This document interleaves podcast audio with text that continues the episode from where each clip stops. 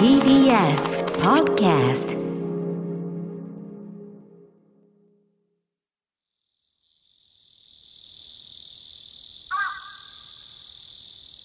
桂宮治。これが宮治でございます。今この気持ちを誰に伝えたいですか？はい。お母さんとお父さんです。それでは歌っていただきましょう。松田聖子さんで青い珊瑚礁テレビの歌番組が全盛だった昭和年末の賞レースは一大イベントだった受賞して号泣のあまり歌にならなかったり両親がステージに駆けつけて一緒に歌ったりいろんなドラマがあったな。さあ、今年の賞レースにはどんなドラマが待っているのか。楽しみですね。浅草芸能大賞。おはようございます。スーパールーキー、桂宮治。もルーキーじゃないんだよ、俺は。11月27日の日曜日、朝5時半です。おはようございます。浅草芸能大賞、新人賞。でもさ、14年、15年目ぐらいなんだけど、新人なのかな？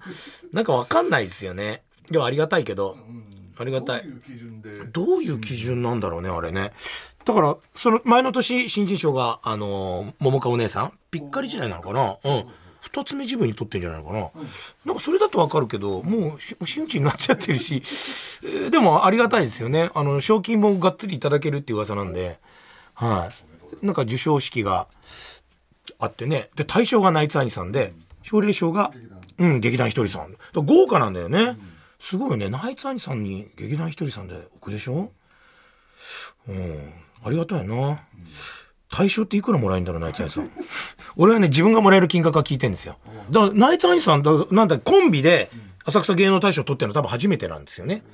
なんか、なんかそんなニュース見たな。だ、大体一人なんですよ。あれ、手形とか、やってくれんのかな？あの浅草公会堂の前。大賞だってやれってくれんのかな？新人賞ぐらいじゃやってくれないだろうね。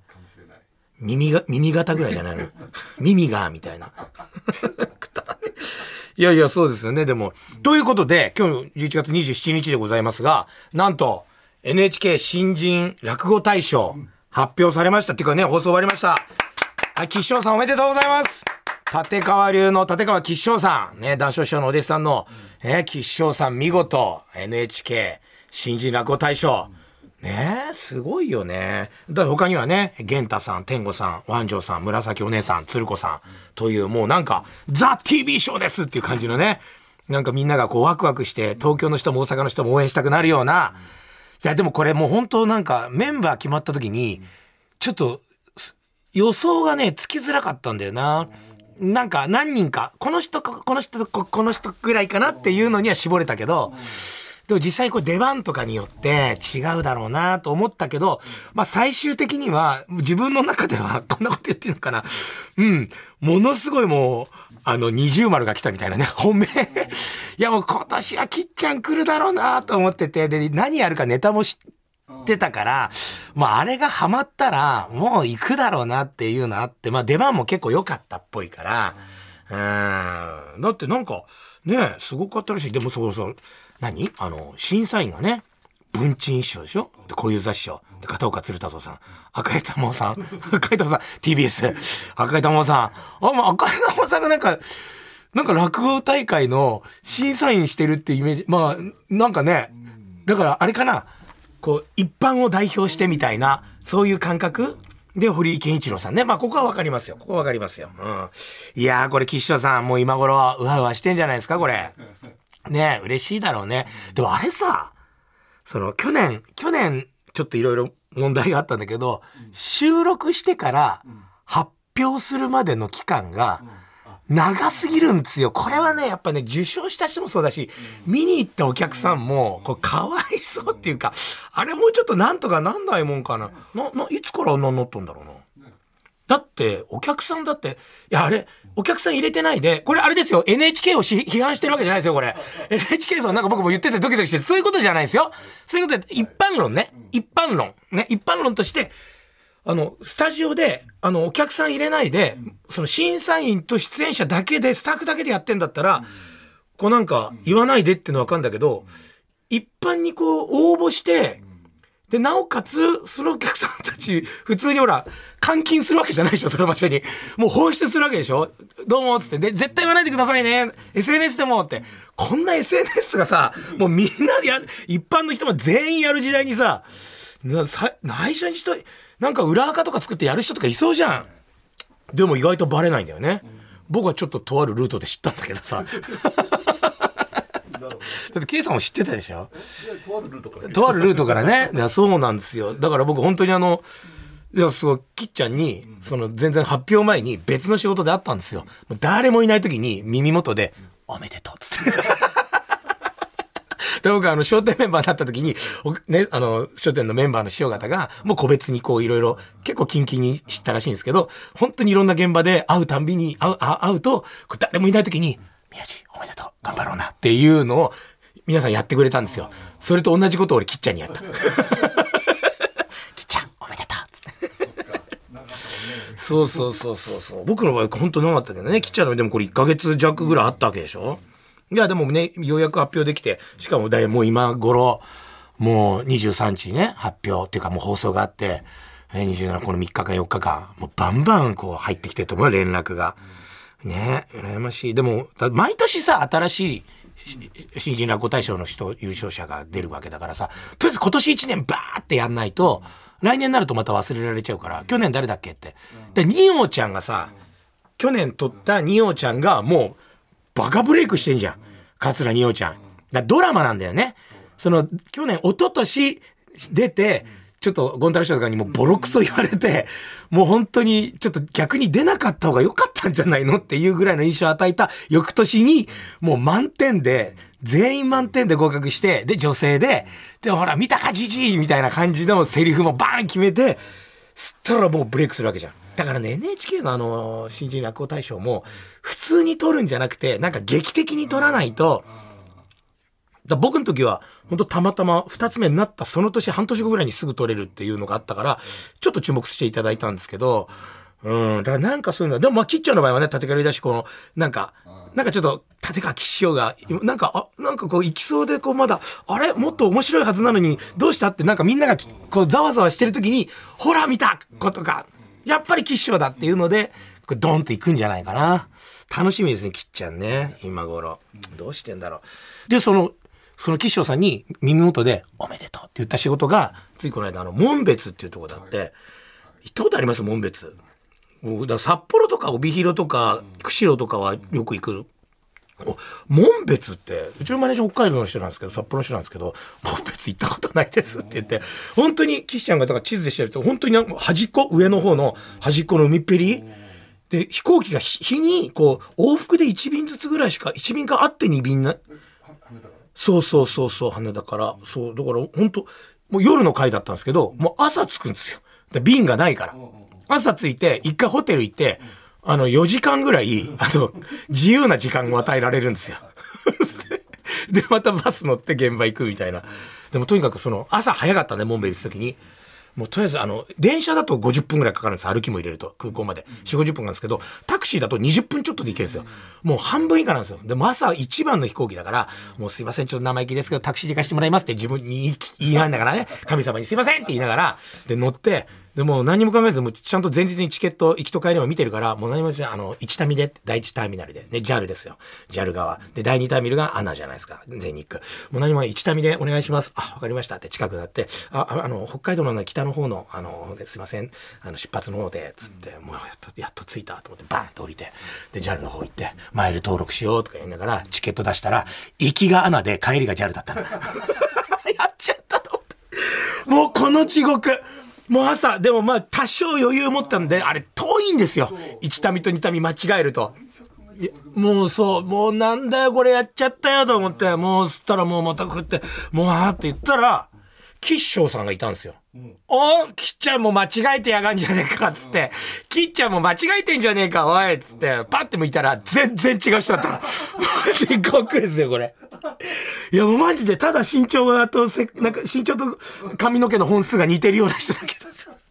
やっちゃったっつって。え、何ですかって言われて、いや、何でもないすいません。きっちゃんって誰ですかって言われて、いや、違います、関係ないです。で、もうしょうがないです。もうとりあえず。あの方行って、で、まあ、到着口行ったら、きっちゃんいて、おめでとうって言ってから、あの、きっちゃんに似た人がいたんだけど、今間違えちゃったって話して。で、向こう行って、なんだかんだこうバタバタバタバタ、ね、落語家。だから、おぼんこぼん先生とかも一緒だったんですけど、おぼんこぼん先生って今本当に仲良くなってるんですね。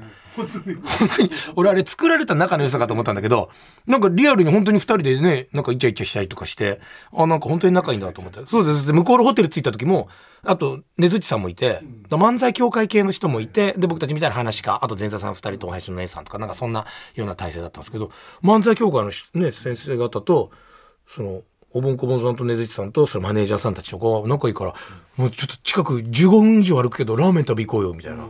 仲いいなと思って。で、なんか誘われそうな空気になったけど、目そらしたもんね。やっぱ、やっぱ人と一緒にいるのあんまり好きな人じゃないからさ。で、調べたんですよ。話がもう前後しちゃってすみませんけど、ホテル着いてね。でも俺もラーメン食べたいと思って。あんま今普段一食しか食べないから。調べたら先生方が言ってるのが、歩いて片道15分ぐらいの評価の高いラーメン屋さんなんですよ。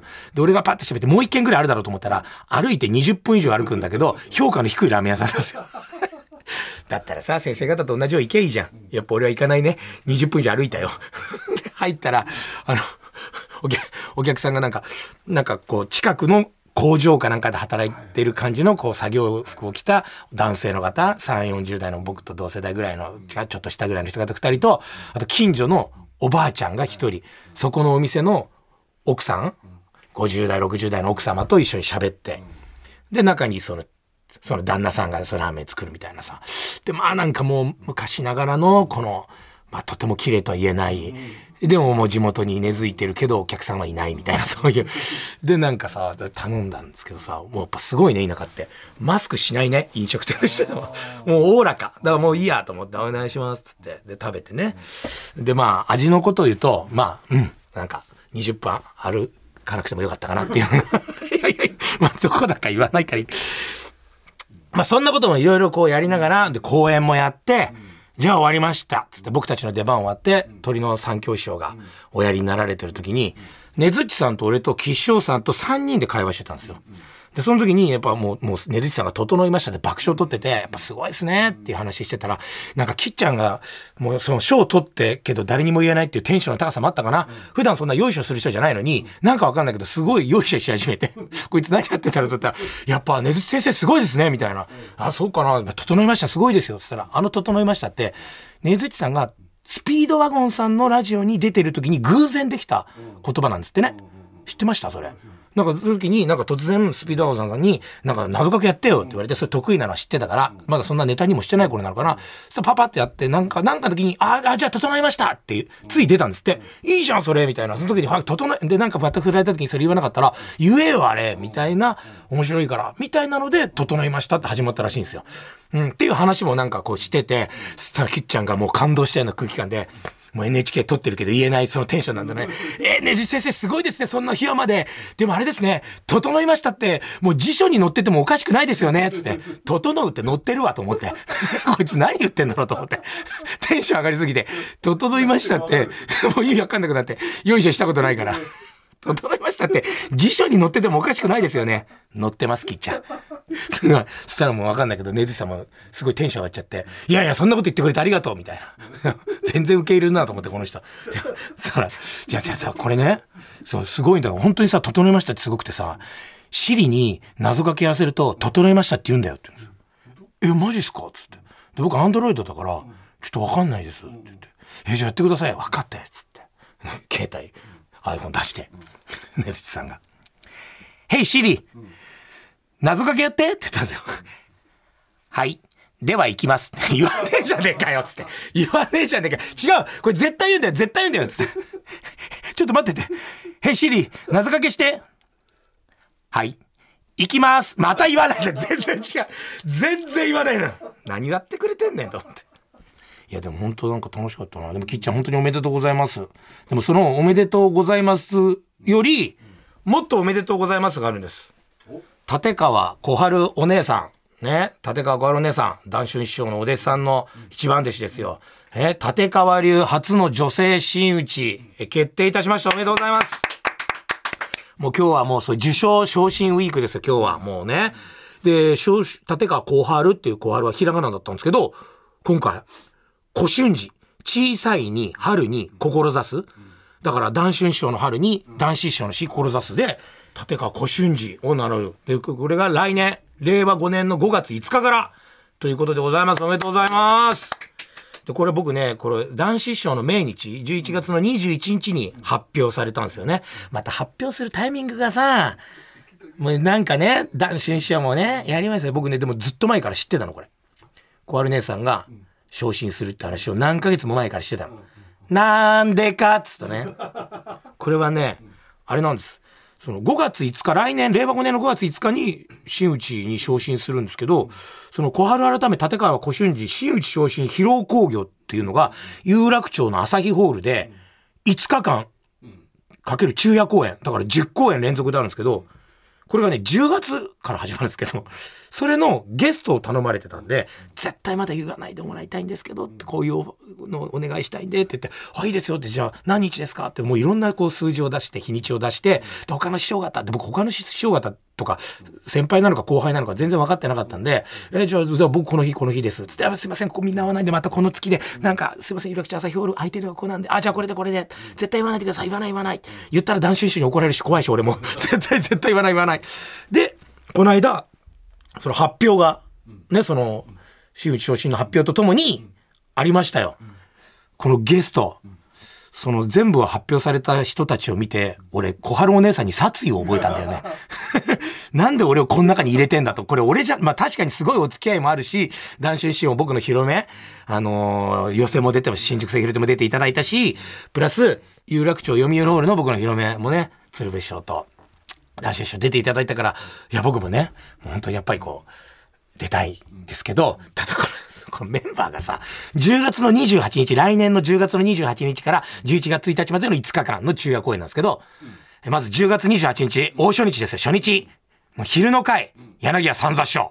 すごいですね。夜の会、竜亭一馬師匠。もうやっぱりこの初日はもう、落語協会の重鎮でどんどんと語りました。2日目、10月29日昼、柳家京太郎師匠。あらもう落語協会、落語協会、落語協会。もう本寸法、本寸法、本寸法、ドンドンドン来ました。そして、その10月29日の夜、さだまさしさん。どういうことだよ、それ。どういうことだ？さだやん。もうさ、もうどう、どういうことなのっていう。ね？で、10月30日、ね、中日ですよね？昼の部、立川志の輔師匠。志の輔師匠ですよ。で、夜の部、もう議題の売れっ子。もう、今もう一番もう全国で落語やってる人、春風亭一之輔兄さん。で、10月31日、昼、立川志らく師匠。ねで、夜、桂宮治、弱い弱すぎる弱すぎるよ弱すぎるよ、これ今。だって。で、11月1日、せ、楽日ですよ。昼の部、鶴瓶師匠。弱す、ね。で、夜の部、翔太師匠。もう強すぎんだよだもう名前だけ全部これ連続で言うと、三座師匠、一馬師匠、京太郎師匠、さだまさしさん、志の輔師匠、一之輔兄さん、白く師匠、宮治、鶴瓶師匠、翔太師匠。もうふざけんなよ、これ。こんなんいじめだよ。いやいや、本当に。ただ、本当におめでたいんで、もう発表された時、もう SNS が、もう全部小春姉さん祭りになってて、それぐらいもうみんなが、そしてあの談春師匠がね、すっごい方じゃないですか。あの方が、あの談春師匠にうんと言わせた小春姉さん。いやもうワクワクですね、来年。ということで。いやもう本当にね、岸翔さんも小春姉さんも、ちょっと今年から来年にかけては、立川流祭りになっちゃうんじゃないかな。一応、うん、いいですね。でも芸術協会も、あの、新内新広工業5月からありますんで、そっちもぜひぜひ応援してもらいたいんですけどね。でも本当に、こう、僕もまだ若手ですけど、もっと後輩も含めて、まあ先輩も含めて、こう、落語界の若手がね、もっともっと上に上にっていう風に、えー、頑張っていきますので、落語界全体を、まあ先輩師匠方応援してもらうのはね、見に行くのは当たり前ですけど、我々のような若手を、また皆さんにすごく応援していただければなと思うところで一曲、えー、やっぱりね、僕たちも上に上に登っていきたいんで、今日はファンキーモンキーベイビーズ先生によります、あと一つ。ファンキーモンキーベイビーズ先生で、あと一つでした。いい歌ですよね。なんか、マー君がね、マウンド上がる時とかね、あの、優勝した時、まだ雨の降ってる中、これをみんなで、あの、球場ですね、みんなで歌っていくっていうね、えー、いい曲でございます。本当にね、皆さんもね、えー、上へ向かって頑張っていきましょう。ということで、ここでメールを紹介します。えー、ラジオネーム、すいすいすーさん、千葉県にお住まいのラジオネーム、すいすいすーさんからいただきました。ありがとうございます。師匠、おはようございます。おはようございます。浅草芸能大賞新人賞受賞おめでとうございます。ありがとうございます。ね、さっき話しましたけど。えー、師匠に質問です。次に狙っている賞は何ですか？ちょっと師匠が欲しそうな、欲しいと言いそうな賞を予想してみました。本命、ベストファーザー賞。対抗、ベストジーニスト賞。大穴、レコード大賞。どうでしょう？それはレコード大賞でしょ。レコード大賞。ね、太平賞もほら、好楽師匠も曲を出しになられてるじゃないですか。そう。で、太平賞ほら、元から歌お上手じゃないですか。ね。好楽師匠別に多分そうでもないと思うんですけど。ね。僕もなんか CD 出したいな。なんかね、招待師匠とかほら、紅白の審査員とか出てたじゃないですか。なんか逆になんか、こう、招待師匠が審査員にいて、僕が 僕が歌歌うみたいな。なんかそんなのもね、なんかありかなと思うね。はい。僕が狙う賞はレコード大賞です。ありがとうございます。あ、まだあります。えー、ラジオネーム、瀬戸さんからいただきました。多分これ名前は違うんじゃないのかな？わかんないけど、瀬戸さんです。瀬戸さんです。瀬戸さんからいただきました。えー、宮地さん、スタッフの皆さんおはようございます。おはようございます。宮地さんの字が、えー、間違ってます。ありがとうございます。いいです。今しがた、京屋に行きました。あ、いいね。これだから僕の同級生、この間話した同級生のお店ですね。先ほど食べてきました。ありがとうございます。蕎麦焼酎に板わさで喉を鳴らしながら、天せいろ頼みました。美味しかったって。エビ天とても美味しかったです。また行こうと思います。そうでしょ？ほら、天屋のエビ天と同じぐらい美味しいんだよ、これね。はい。ほら、えっと、それ抹茶っていうのが僕の同級生やけど、抹茶ちゃん、ちゃんとラジオで紹介しといてからね。今度行ったらお蕎麦タダにしてるこのお母さん優しくて、僕が家族と大晦日食べ行くと、お金もらおうとしないのよ。お金もらおうとしないけど、もうこっちも一応それなりに大人だし、もう45だし、あその時はもう今6だけど、払うんですよ。でも無理やり、無理やり払うんですよ。そうすると今度子供たちに多額のお年玉が来るっていう、もうなんか、なんかよかった。なんか昔ながらの人ってそうなんですよね。で僕通ってる呉服屋さんも、普通に服買い、あ、服っていうか着物買いに行くでしょ。で、そうすると、なんか、か、ご飯食べに行こうとか言われるんですよ。で、なんか菓子折りとかも来るんですよ。いや、で、いいです、いいです、つって。いや、いや、いや、じゃあ、じゃあ、ご飯、あ、じゃあもうこの後もまた現場なんで行けないです、つって、そうですか。じゃあ、って言って、5000円とかくれるんですよ。意味がわかん。だったらさ、着物負けてくれた方がいい。な、なんこのシステムなんか昔ながらの人システムってありますよね。なんかわかんないけど、だあれじゃない？あの、鳥の市とか行って、あの、熊で買うときなんか、負けろ負けろって言って、すごい負けるけど、でも結局祝儀出すと多く払うみたいなさ、まあそのシステムと一緒かどうかわかんないけど。なんかすごいんだよなそうだから京屋さんはね、まあ一般のお客さんはそんな負けてくれないと思うけど、僕はあの小学生の時から知ってるんでね、そこ行くとね、ただでご飯が食べられるんです、食べようと思うと。みんなは無理だよ。ね。お稽古への質問、ラジオネーム42の羊さんからいただきました。師匠は落語のお稽古、過去の名人の CD など使っているのですか？それとも桂新次師匠から直接受けるのですか？さらに他の方法でお稽古されているのですか？教えていただけると人の落語に一層興味が持てそうです。ということです。あ、そうだよね。これそう、あの、落ち研の人とか、天狗連って言ってね、社会人で落語やられてる人は、そうそう、過去の名人の CD とか、あとは例えば、今でほら、志の輔師匠の新作とかさ、勝手にやってる一般の人っているじゃない。あんなの僕たち絶対ダメだから、ちゃんと師匠方に、ど、どの師匠でもいいですよ。自分の師匠じゃなくても、今現役でプロでおやりになられている、どっかの協会に所属したりとか、ね、立て替える円楽一門会さん、もしくは落語協会、落語芸術協会、あとは上方の落語協会、ね、上方落語協会の人たちの先輩方にお願いをして、きちんと目の前でお稽古をつけていただいて、で、それで自分でちゃんと覚えてきて、またそれ見ていただいて、いろいろ直していただいて、許可が下りて初めて講座の上でかけられる。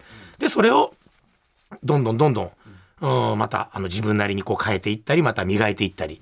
で、それを100、200、300と、あの死ぬまで覚え続けていくっていうのは僕たちの仕事なんで、うん、42の筒井さん、過去の名人の CD などを使って勝手に覚えられません。でも参考にはしますけどね。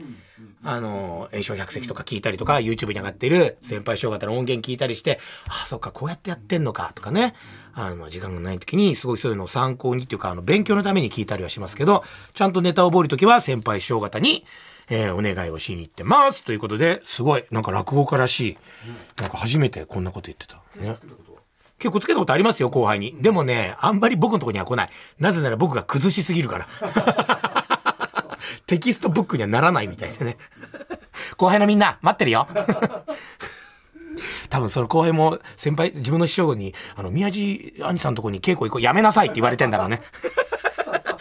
そんな番組では、あなたからのメッセージをお待ちしております。アドレスは、宮地905、アットマーク tbs.co.jp、miyaji905、アットマーク tbs.co.jp です。家庭のこと、夫婦のこと、仕事のこと、様々な相談、意見、愚痴をお待ちしております。また過去の放送はすべて、ポッドキャストで聞くことができます。ツイッターのハッシュタグは、これ、宮地です。本日も最後までお付き合いいただき、ありがとうございました。